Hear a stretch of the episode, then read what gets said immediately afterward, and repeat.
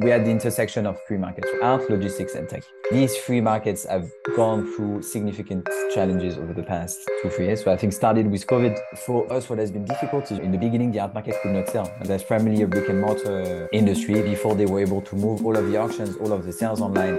You're listening to This Much I Know, the Seedcamp podcast.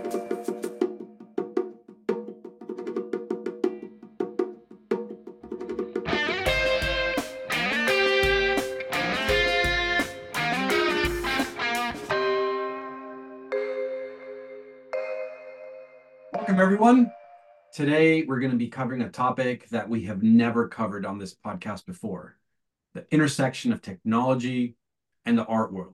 The art world is something that I find absolutely a black box, and to unpack that and shed some light into it, we have Edouard, founder of Convelio. Welcome.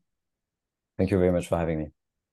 So, Edouard, I, I think I'm probably not the only one listening to this that has no idea about the dark sides of the art world. To some extent, I have the romanticized view of a painter or somebody who's built some sort of art portfolio.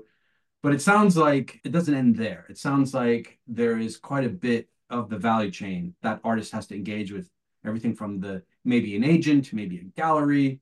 And then somebody needs to get that artwork to the customer. Who's that customer? How do they discover it? Do you want to just help us for us that are not from this world to understand that entire value chain before we start talking about the technology that underpins it?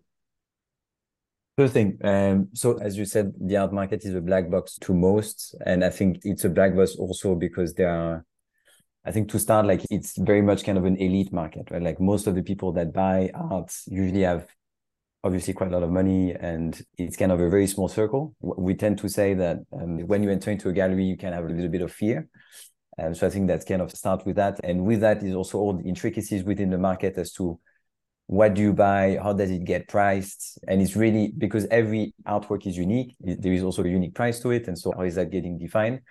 And so that whole dynamic is pretty hard to understand. So what I can do is maybe working you through the journey of a collector. And so as a collector, typically when you enter into an art gallery, you will see different kind of artworks, right? You can have what we call primary artworks, so like fresh paintings that just got created by the artist, and then you also have what we call the secondary market, right? So like artworks that have been sold and bought again and sold again and so on and so on, right? And typically a Picasso would be a secondary market.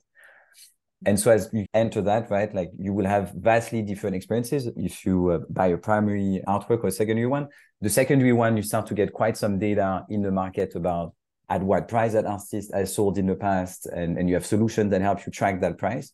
When it comes to the primary market is essentially hype and fomo. You can see something pretty amazing and it got bought by like a couple of pretty famous collectors that put them into like big private collections. And then that artist that started to sell through let's say a relatively small gallery ends up i don't know selling at like a really fancy one like Gagosian and then obviously the price inflates.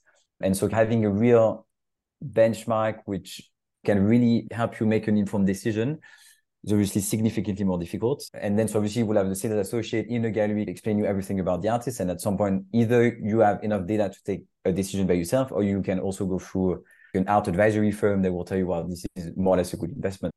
Obviously, besides the money, like you need to like what you buy. I think that's the, the way I see it. Some people uh, we'll do that only as an investment, but I think most people do that for the love of the art, and I think that's what really matters.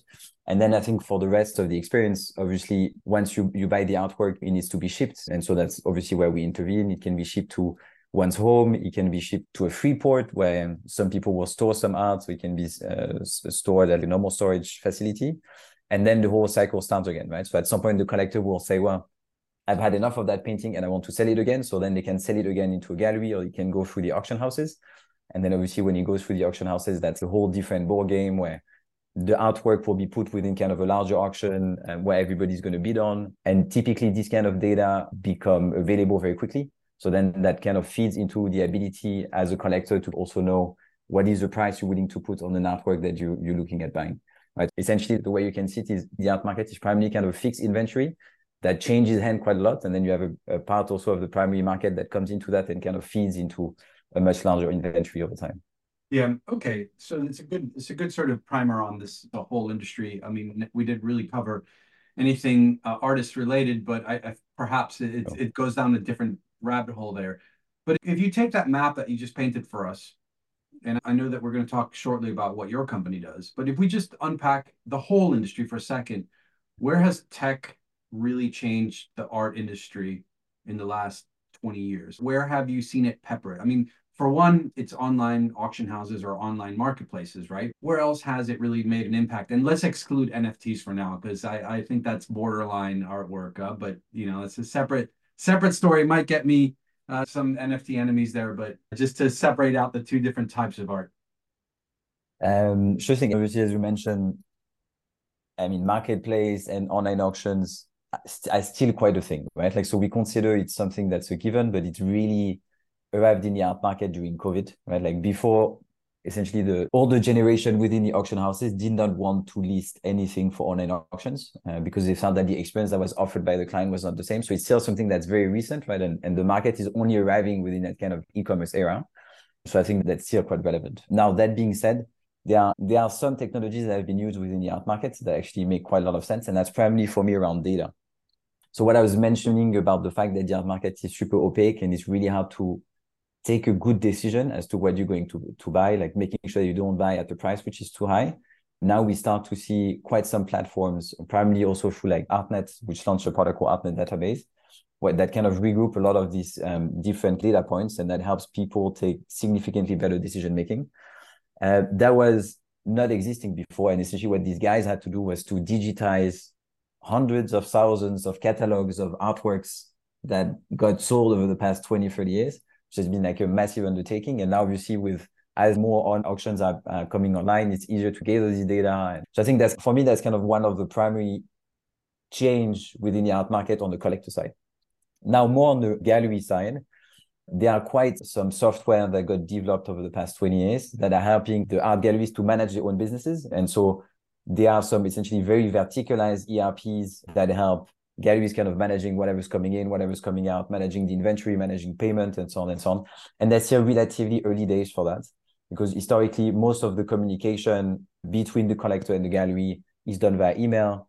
There is very much a human touch to to selling in the art market, and so kind of bringing that to a level of interaction which is closer to what you will have like at an Amazon or a Best Buy, for example, when you go into the US, um, is kind of moving towards that. So I would tend to say these are the two primary ones. Obviously, you have all the things around blockchain and, and what it can bring to the art market and the fact that you can have that to master authentication. I think it's something that's important, but I don't think it's critical. I don't think the art market is at the stage where like blockchain is a game changer, in my opinion. So we hear a lot about it in the art market. I just don't think that's really where, where the art market should focus on right now. Yeah, no, fair There's enough. a few exceptions. Fair enough. And, and I think where I wanted to dig into is really the why you started Convelio because if I understand what you guys do, it sounds like you pick the hardest of all the parts of the value chain. You walk through inventory management, you talked about pricing, you talked about marketplaces. You know, there's all these other elements that are probably not there's no winner yet in, in some of them, and yet you chose to pick the the hardest one. So walk us through the story of why Convelio, why did you pick the hardest one, and how do you get your customers to trust you? Because not only did you pick the hardest one from a labor point of view, but also the hardest one where like if you make a mistake, you probably kind of screwed. So yeah. walk walk us through that. Um, I think it's by mistake we ended up here. Um, no, so so the the story is, uh, I mean, is honestly is very much linked to the story I have with my co-founder, um, Clément. So we we both really started. I mean, our real first job was at Rocket Internet um, in Berlin, where we primarily did operations. So uh, we were in the same team and we got along super well. And at some point, we're like, we need to build a company together. And so without going through all the, the different steps, we started the first company that we crashed. And then after that, I started to build a, a marketplace that was selling design items online. And the deal when I started to, to build that stuff up was, okay, let's see whether that takes on. And if that takes on, then Clément would join me, we'd continue together. And so the deal we did was I started to develop that marketplace and he went to work for um, another marketplace that was selling antiques online. And we are primarily both still doing operations. And we both very much struggling with shipping, right? Because it's like we had to ship big stuff that are valuable, super fragile. And so most of the time we had to go through our transport companies that are super expensive because you don't have that many. Super kind of brick and mortar. It was impossible for us to have a shipping quote within less than 48 hours. And most of the time that would go up to five days. And the same guys could do a pickup in a certain area, but not in another. So you have to deal with like hundreds of different shipping providers. And it was just a bloody nightmare. And so after, I don't know, we're talking every day for months. And at some point, we're like, maybe the bigger opportunity is actually building a fine art shipping company that works. And so that's when we started to think about building a one-stop shop from which anyone can get a shipping price instantly or almost instantly in most cases that is competitive and with a large geographical scope. So that's kind of like the basis of the idea. Now, on building trust, honestly, we, have done that progressively, right? Like, so when we started, we are primarily working with, let's say, furniture brands are doing some really nice furnitures. We we're working with antique dealers. And so the maximum at the time, the maximum commercial value we would ship for an object would be, I think, max 15,000. Um, and if you would go above 15,000 because we had no money, we're like, well, are we sure we want to do that? Because if we break that stuff, then we have no money left on the company, right? So, so that was kind of that level in, in the really beginning. Um, then what happened is we started to do a lot of work with antique dealers in London, in Paris, and in Italy. And at some point, we got contacted by 1stDibs, which is like this large marketplace for antiques in the US. And we're like, okay, we see our dealers are using you guys to ship from Europe to the US. Do you think we could extend the partnership and you would work directly with us and so on and so on? And so that's what we started to do. And from then on, we started to increase the commercial value of what we were shipping. And we started to work with, let's say, fancier antique dealers and after a while, we got an intro to Christie's in France. And that's when we really started to do art, right? So they started to give us initially artworks that were below 100K in value. And we, so that was a fairly similar value chain from what we were doing in the past. And then progressively, we went on from working with Christie's, with the other large auction houses, to let's say, like, I mean, we went from like tier three galleries to tier two galleries to tier one galleries. And then we obviously adapted our offering to make sure that we could cater for, for these different needs. But this has been really honestly quite progressive. We've been through that journey. I think to get to where we now, like where we really start to do the top end of the market, it really took us six years, right? And every year we'd see that we would improve and start to ship more and more premium artworks. Yeah, I want to unpack some of that. You know, you've done a great job narrating how it happened organically and over time and incrementally. But you know, I think when you were talking about the 15,000 limit, I think new companies always have the risk of taking on too much uh, responsibility too soon. And I just want to get a sense for like, tell us a story of the first mistake or the first thing that went wrong in that early journey and how you dealt with it. Yeah. So the first one I think was like our fifth shipment. I think it was from Paris to Switzerland, if I remember well. And we had a transport company and we told them, well, like, you know, like, don't forget to stop at customs, right? Because we need to do the custom declaration. Um, and the guy did not stop. And then you called us, was like, guys, amazing. There was no one at the customs. So I didn't have to pay any tax. So it's going to be better for your clients, but which obviously is a fraud, right? And then when you talk to your clients, he's like, wow, but I need the paperwork to prove that I imported it correctly. Because if the, that person wants to sell it again, then I mean, otherwise you screwed up. We were scared as hell uh, because if we get caught, this is massive fines. I mean, the company's done. And when you're done on the fifth shipment, that was pretty intense. So in the end, what we realized is we could actually, we went to the Swiss authorities and we told them, well, listen, there's been a problem. Can we actually manage the imports? And so we managed to figure that one out because in, in Switzerland, you can do these kind of things. Um, but yeah, that was a pretty scary one. And I mean, obviously, we didn't really know what we were doing back then. So we had very, I mean, we did operations, we did logistics, but never at that scale, never with these kind of values. So yeah, that was a pretty scary moment. You too, you have like maybe 30K on your bank account max. That means like essentially the, the company would go bankrupt in seconds. So yeah, which brings up a very good point, which is how do you source local partners or source, you know, these companies that do stuff? And then how do you train? I don't know if you call them managers or you call them associates or affiliates. Your company really is an aggregation of a lot of these people that you work with that are part of that value chain, but they may not necessarily be your employees. They might be just local last mile or, or local links. Yeah. How do you manage that from a quality point of view? How do you get them everyone at the same level and, and manage to have this experience for the customer? It's a very interesting question. Like that touches upon I think two things that are really important for us, right? Like obviously the first one is supply selection, and the second point is um, is manager training. And so to start on the first one, if we go through a shipment journey, when we have to do shipment, we would let's say go to the gallery. I mean, we would send one of our partners to go to the gallery. They would pick up the artwork, then they would bring it to a specialized packaging center. Then the artwork gets put into made on measure crates. then you have to manage the custom, export customs, then the freight, then the import custom, then the last mile delivery, and potentially the installation. And so, in some instances, you can have as many suppliers as you have steps, right? So you can end up with eight different people that are working on the shipment.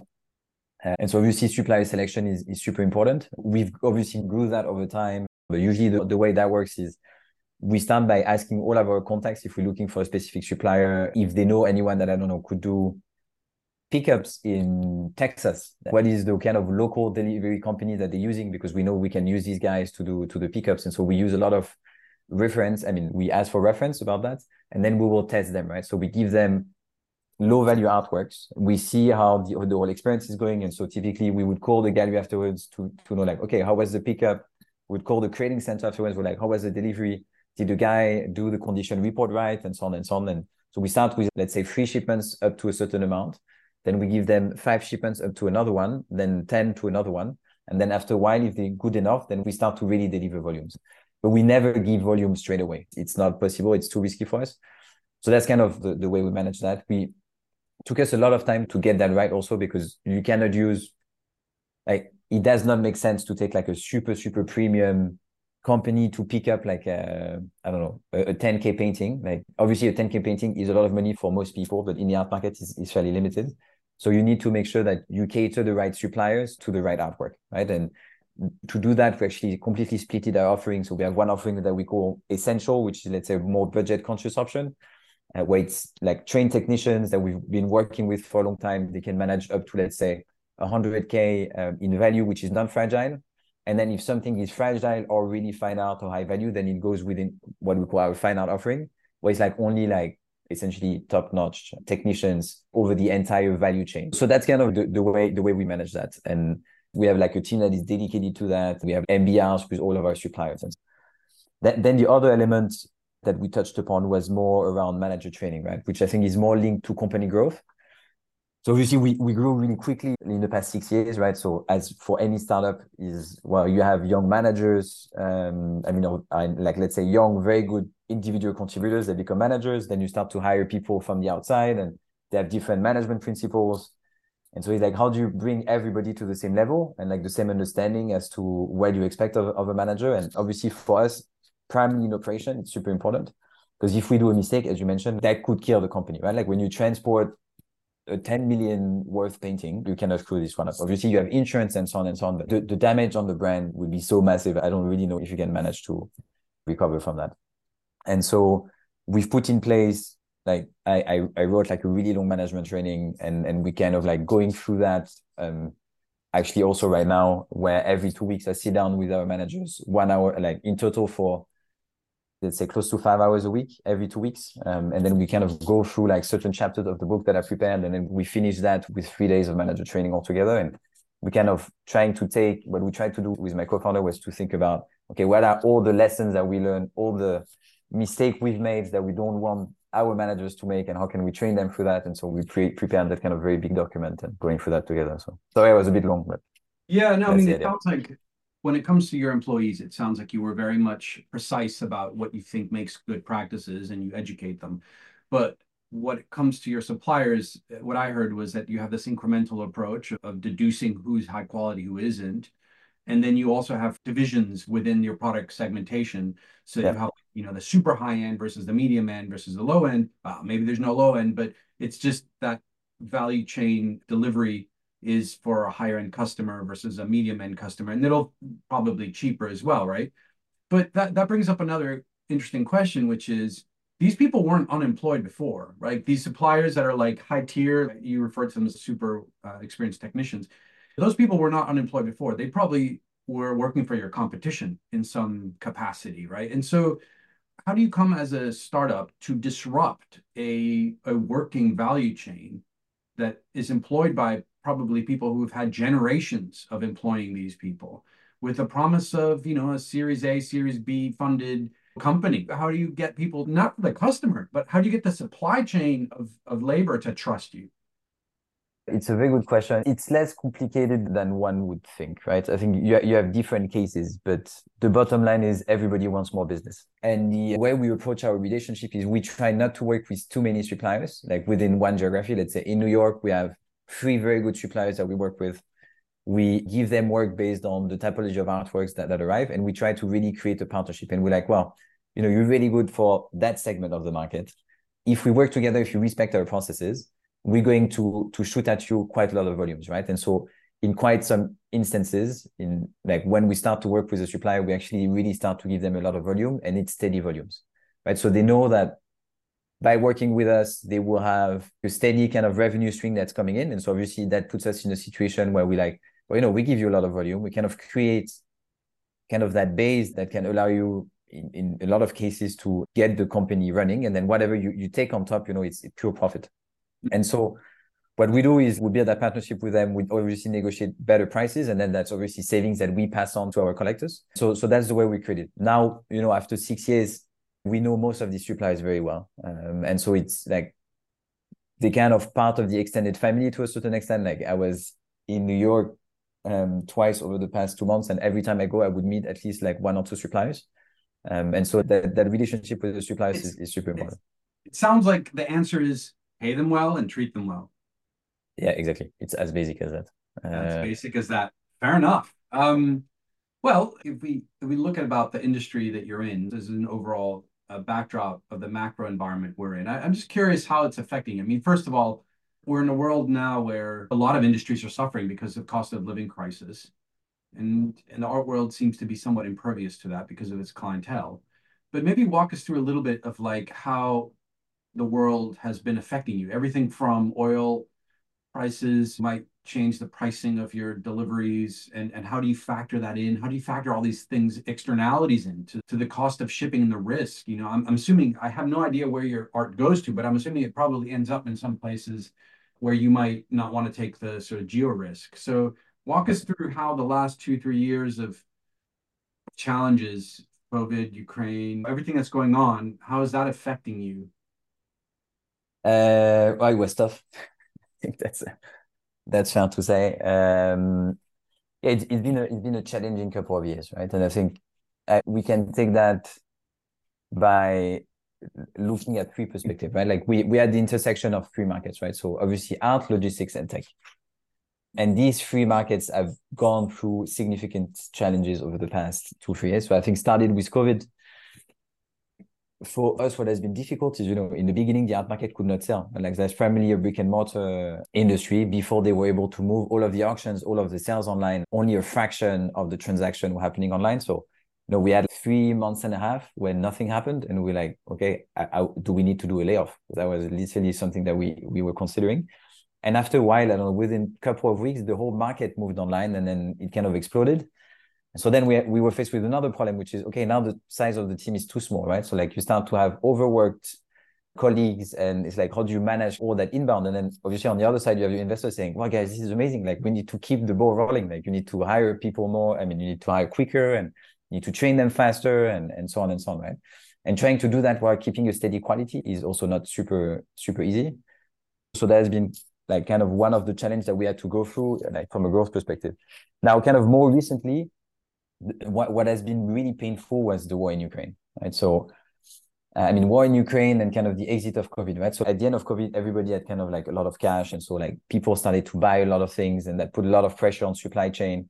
At the same time, you had the war in Ukraine starting, where the cost of oil skyrocketed, and so our own cost base for a big part of value chain increased by close to forty percent. And so when you get to that level of increase, you're like, what are we supposed to do? You know, do we put that on clients? Do we take the hit ourselves? But if we take the hit ourselves, then your burn increases. So what do you want to do? You need to let, let people go. Obviously, it reduces growth if you increase prices too much, right? So it took us a while. It really took us a while to kind of, of figure that one out. What we tried to do was to balance that price increase and so put a bit on our clients because we're not able to absorb it. And then part of that was on us as well. So, you know, we were in kind of like that in between situation, which was not super healthy to be transparent it was kind of pretty hard to navigate. And at the same time, we entered that kind of like post craziness tech fundraising period where it's not so easy to raise anymore, right? So like you need to actually drive the company to profitability. And so you have all of these different external factors that, that are hitting you. And so what we decided to do ultimately was kind of what I was mentioning before. Um, I mean, two things happen first. Markets are kind of going back to normal, right? So like Fed prices are going back to normal. And so we were able to decrease our rates and gain competitivity again and generate growth. And we did that also kind of one step further, which was like that split offering, like essential and fine art, and making sure that what we offer to our clients is like super targeted to what they want, right? So they pay the right price for the right service as to what they expect, and, and that really helped us. And so that that these two elements of market going back to normal and that kind of split offering allowed us to be able to start to grow again and to actually put us on a path to profitability. So like the target for us is next year. Like we did our Series B in, in, in March 22. And for us, the idea is like at the end of the first semester next year, we need to start to see cash flow positive months and, and progressively go towards profitability with still quite a lot of cash in the bank. So if something else was to happen, I mean, we went through like COVID and the war in Ukraine and now the war between the Hamas and Israel, which I think can also at some point have some impact, like based on how it's going to evolve. We need to get ready. And so the decision we took was we need to drive the company to profitability. We need to have very sane unit economics. We need to be very careful as to how we structure the teams. So that's more like the, the logistic and, and tech side. On the art market, directly, we are not too impacted. What's happening is like with the rise of the interest rates, obviously, people are less willing to pay crazy prices for an artwork like you had a bit the same thing in the art market that you had in, in tech, right? Like investors overpaying for companies, like you had collectors overpaying for artworks. You had so much money available. And so we see now that mass of money is not as available anymore. And so you see the top end of the market getting valuations which are still good, but not as good as they used to be. But from a transactional perspective, deals are still happening. Um, and so for us, it's still a relatively good period. Uh, I think it's been harder to deal with the art market during COVID than it is actually now. Now it's kind of back to normality to a, to, to a large extent. Interesting. Very interesting. Um, when I look at the nature of your product, I think of as the kind of product that I'm, I'm oversimplifying here, Edouard, so don't get uh, upset. You know, if I look at it, you are the experience that gets the thing I purchased to me more than you are in any way something that I retain after I receive my art. In other words, I receive my artwork. Convelio was a bit of, of an enabler, but it's not something I in, emotionally connect with. And so therefore it must mean that you have the challenge of how do you showcase magic to your customer in a way where they're like, wow, that's, that's actually quite a memorable experience. So from a product development point of view, what is it that that you would say is like the magical thing that leaves people thinking like, huh, this is this is actually something I want to do again uh, if I have to engage? Yeah. Um, it's a very good question. I think, I mean, our business is, is primarily B2B2C, right? So we have a lot of touch points with collectors but in the end, we sell primarily to galleries, auction houses, art organizations, and so on and so on, right? If a collector does not hear about us, it means that they're happy, right? And I think it's like in a market where what we call kind of like the post-sale coordination was pretty broken, the fact that there is no problem is already pretty good. Now, the there are, there are still two things where we differentiate um, quite a lot. Um, and I mean, honestly, these are the initial differentiating factors. The first one is typically if you if you go on on some auction websites, um, the price that will be displayed for for shipping is like comes in, instantaneously, which was not the case before, right? So we're able to help a marketplace offer an Amazon-like checkout from a shipping perspective. And I think for that in the art market and for collectors that are used to buy in the art market, that's already quite a step forward, right? In some instances, like that goes even kind of one step further, right? So if you look at the Sotheby's checkout, for example, and you buy something on Sotheby's, now you can pay, pay for both the artwork and the shipping. So you don't need to exchange emails with the poster as to managing all of the different invoices and then do two wires and two card payments. And so they integrated our technology to streamline the experience for the client. So I think the most important part for us is to make it as easy as possible. Where we are, I think, more memorable because getting a price is no crazy magic. I mean, it's our, our algorithm. For us, it's magic. For them, it's like just normality, right? Because obviously, I mean, in, in the e-commerce world, you get that every day. Um, I think where we're more memorable is more typically when we get to the communication with the collector, right? So as we organize the delivery, we have some human touch point, like manual touch points, and then we also have tracking, right? And we built the industry first end-to-end tracking. So when we arrived, there was no tracking, right? You could get tracking if you were to use like a FedEx freight, for example, for part of the value chain. But if you do what we call air cargo, so if it's something that that's pretty expensive, then knowing when it gets picked up, when it gets packed, when it goes through customs, and being able to deliver the same experience as a DHL, but from the time it gets picked up to the time it gets delivered and installed, and with like having an accurate ETA, is actually something that people really enjoy, and that's where also we push our brands quite a lot. and in parallel to that, we also have a lot of communication and making sure that we have the best customer care possible, right? Like, I mean, we are we obviously a service business, um, which is strongly tech enabled, and so we use tech to make sure that we can offer the best experience possible. And then on top of that, we have the human touch that comes on top to make sure that we offer the best experience possible. So that's where we're more uh, more memorable in the end. Yeah, it's funny, you know, like I, I think about the role startups have in creating new customer service experiences. And I and I see two types of companies that end up getting created. The ones that hide their customer service behind email or a contact form and those that put it up front. And it, I'm not just talking about calls, you know, it's especially with the kind of things that you guys ship. I mean, I would expect people to be available, you know, and it's a tricky decision for startups to make because it, it taxes their team members. I know some companies that have their employees on a rota to to deal with customer service because you know it, it's just that taxing so it's a tricky decision and it sounds like because of the nature of your work i mean it is a requirement but it is yeah. always a tricky decision for startups to make um, I mean, we... yeah, for sure. It's a big investment, obviously, because you don't, don't automate everything. So that's an investment we make towards offering the best quality possible. But that's not something we can really compromise on in, in our industry. Talking about big investments, I mean, obviously you've raised quite a bit of money, Series B, uh, one of the largest uh, for your industry in terms of funding. But you know, we're talking about these topics of scaling, you know, whether it be customer service and employee and, and costs associated with that, but also acquiring other companies you know, where sometimes those companies in supply chain are companies that really are best placed to be within your remit of control. Tell us a little bit about your recent acquisition and where that sits and how that's changed the landscape. Um, what, what maybe add to that? What advice do you give to companies about acquiring other companies? Um, yeah, and so I, I can give you the context and then the advice. I think the context, quite simply, was the market in the UK is centered around London. And so in London, a lot of our suppliers were actually our competitors because they would do kind of the whole value chain, right? They would not only do pickups, and not only do crating, like they would really kind of manage the whole thing, right? And then after a while, we realized that we were bidding on the same jobs, you know, which makes no sense. Um, and so we had kind of like that thing, right? Like the, the other part was that in the UK, we started on the tier three side of the market and we wanted to go up market all the time. And so we started to look for a company that could kind of fill in these gaps, helping us manage the value chain ourselves end to end. So actually having a little bit of assets to serve London better and making sure that the quality of these guys would be good enough that we can, you know, transport a, I don't know, hundred million dollar painting and that would not be a problem, right? Which is a different ball game. Um, and so we shopped around, right? And after a while, we started to work with that company called Connoisseur and I mean, from an operation perspective, the guys were like a Swiss clock and it was working super well. Everything was super organized. The guys have been doing that for the past 30 years. Obviously, very different culture from ours. We are tech enabled business, mostly young people. They are brick and mortar business, not as young. Let's put it like this. You have to kind of mix these two words together. And yeah, I think it's been a massive learning experience. I think for them, for us, um, we've learned even more about our own jobs than we had in the past. And they learned also about new ways of working.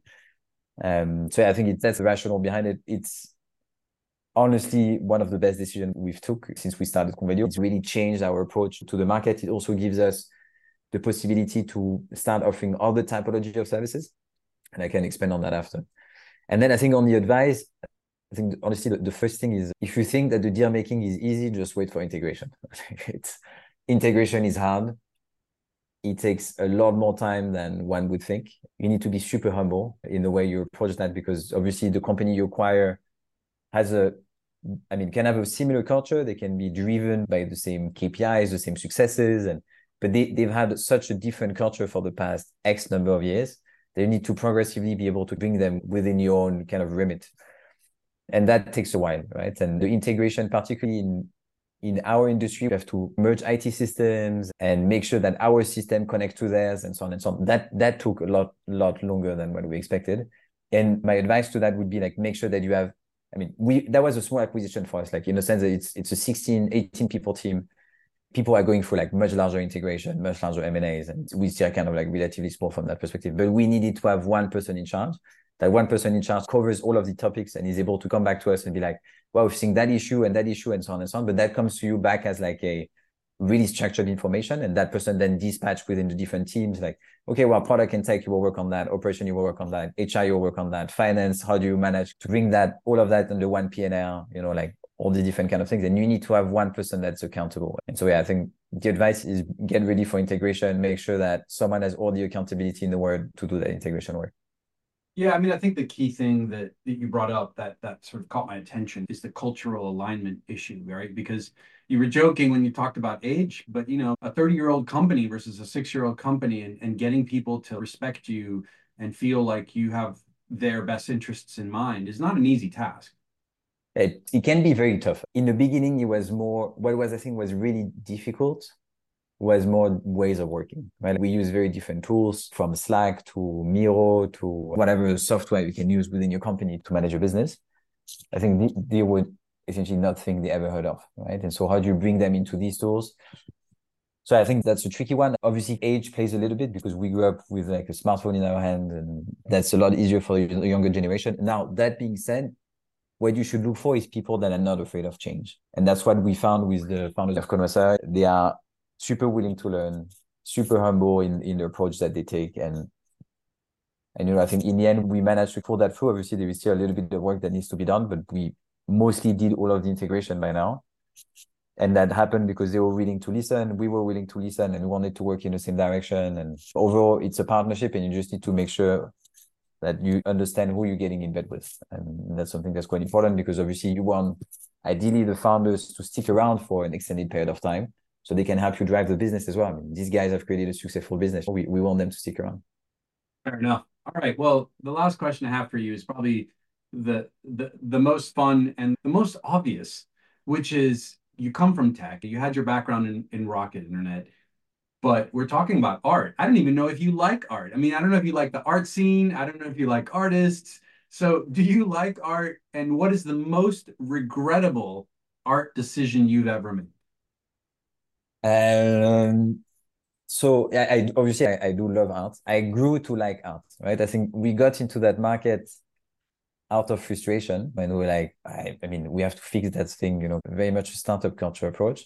But then you, you go to these viewings all the time. You go to, I don't know, Sotheby's, Christie's, whatever exhibition that they would show. I mean, you know, at some point it, it would be, it would like either you're insensitive, uh, I think, and you cannot like it. But I think if you keep seeing it, it's amazing. Right? Like it's uh, it's like human history that is just sitting in front of you. And you know, when we go to the warehouse in London and you see like a Picasso that passes by or Botticelli or like this kind of art, like this is true history, right? And and obviously that goes on you quite a lot. And so yeah, I think I won't say that I understand it as well as people that are working within the gallery because I don't think I can get to that level and I don't have the time to do that. But I, I really very much enjoy it. And I think kind of the the most regrettable decision I've made. Uh, but I think I've seen a couple of artists that in their early days that were relatively affordable back then. So like there are three that I really like, which I did not buy and I, I haven't done it. And I'm actually going to a viewing about one of them next week. So like um, Johan Marian, Shoshibuya, and Kehinde Wiley. And which are like three of my favorite artists, and they were relatively affordable a couple of years ago. Um, and I did not buy them. I was like, yeah, you know, at some point I will do that. I'm not sure I want to invest my money in that just just now. I mean, obviously we were not paying ourselves a lot, and I'm like, yeah, damn, that was very stupid. I should have made that investment. You know, it's like it's the same thing as with angel investing. You're like, yeah, whatever, we'll do the next round, and then you realize, wow, that was dumb. Like I knew these guys were good. I why, why didn't I put money in the in the first round? You know? So I think it's quite it's quite similar to that FOMO that you can get when when you invest, I suppose. There you go, guys. Art is just like angel investing. Exactly. You get the same regrets and maybe the same returns. Who knows? Um, Edouard, it's been an absolute pleasure chatting with you. Um, really enjoyed the conversation, learned quite a bit about a sector that I actually know very little about, but I'm going to go out there and start looking and maybe make some not so regrettable decisions. Thank so with that, guys, until next time. Thank you. Bye bye.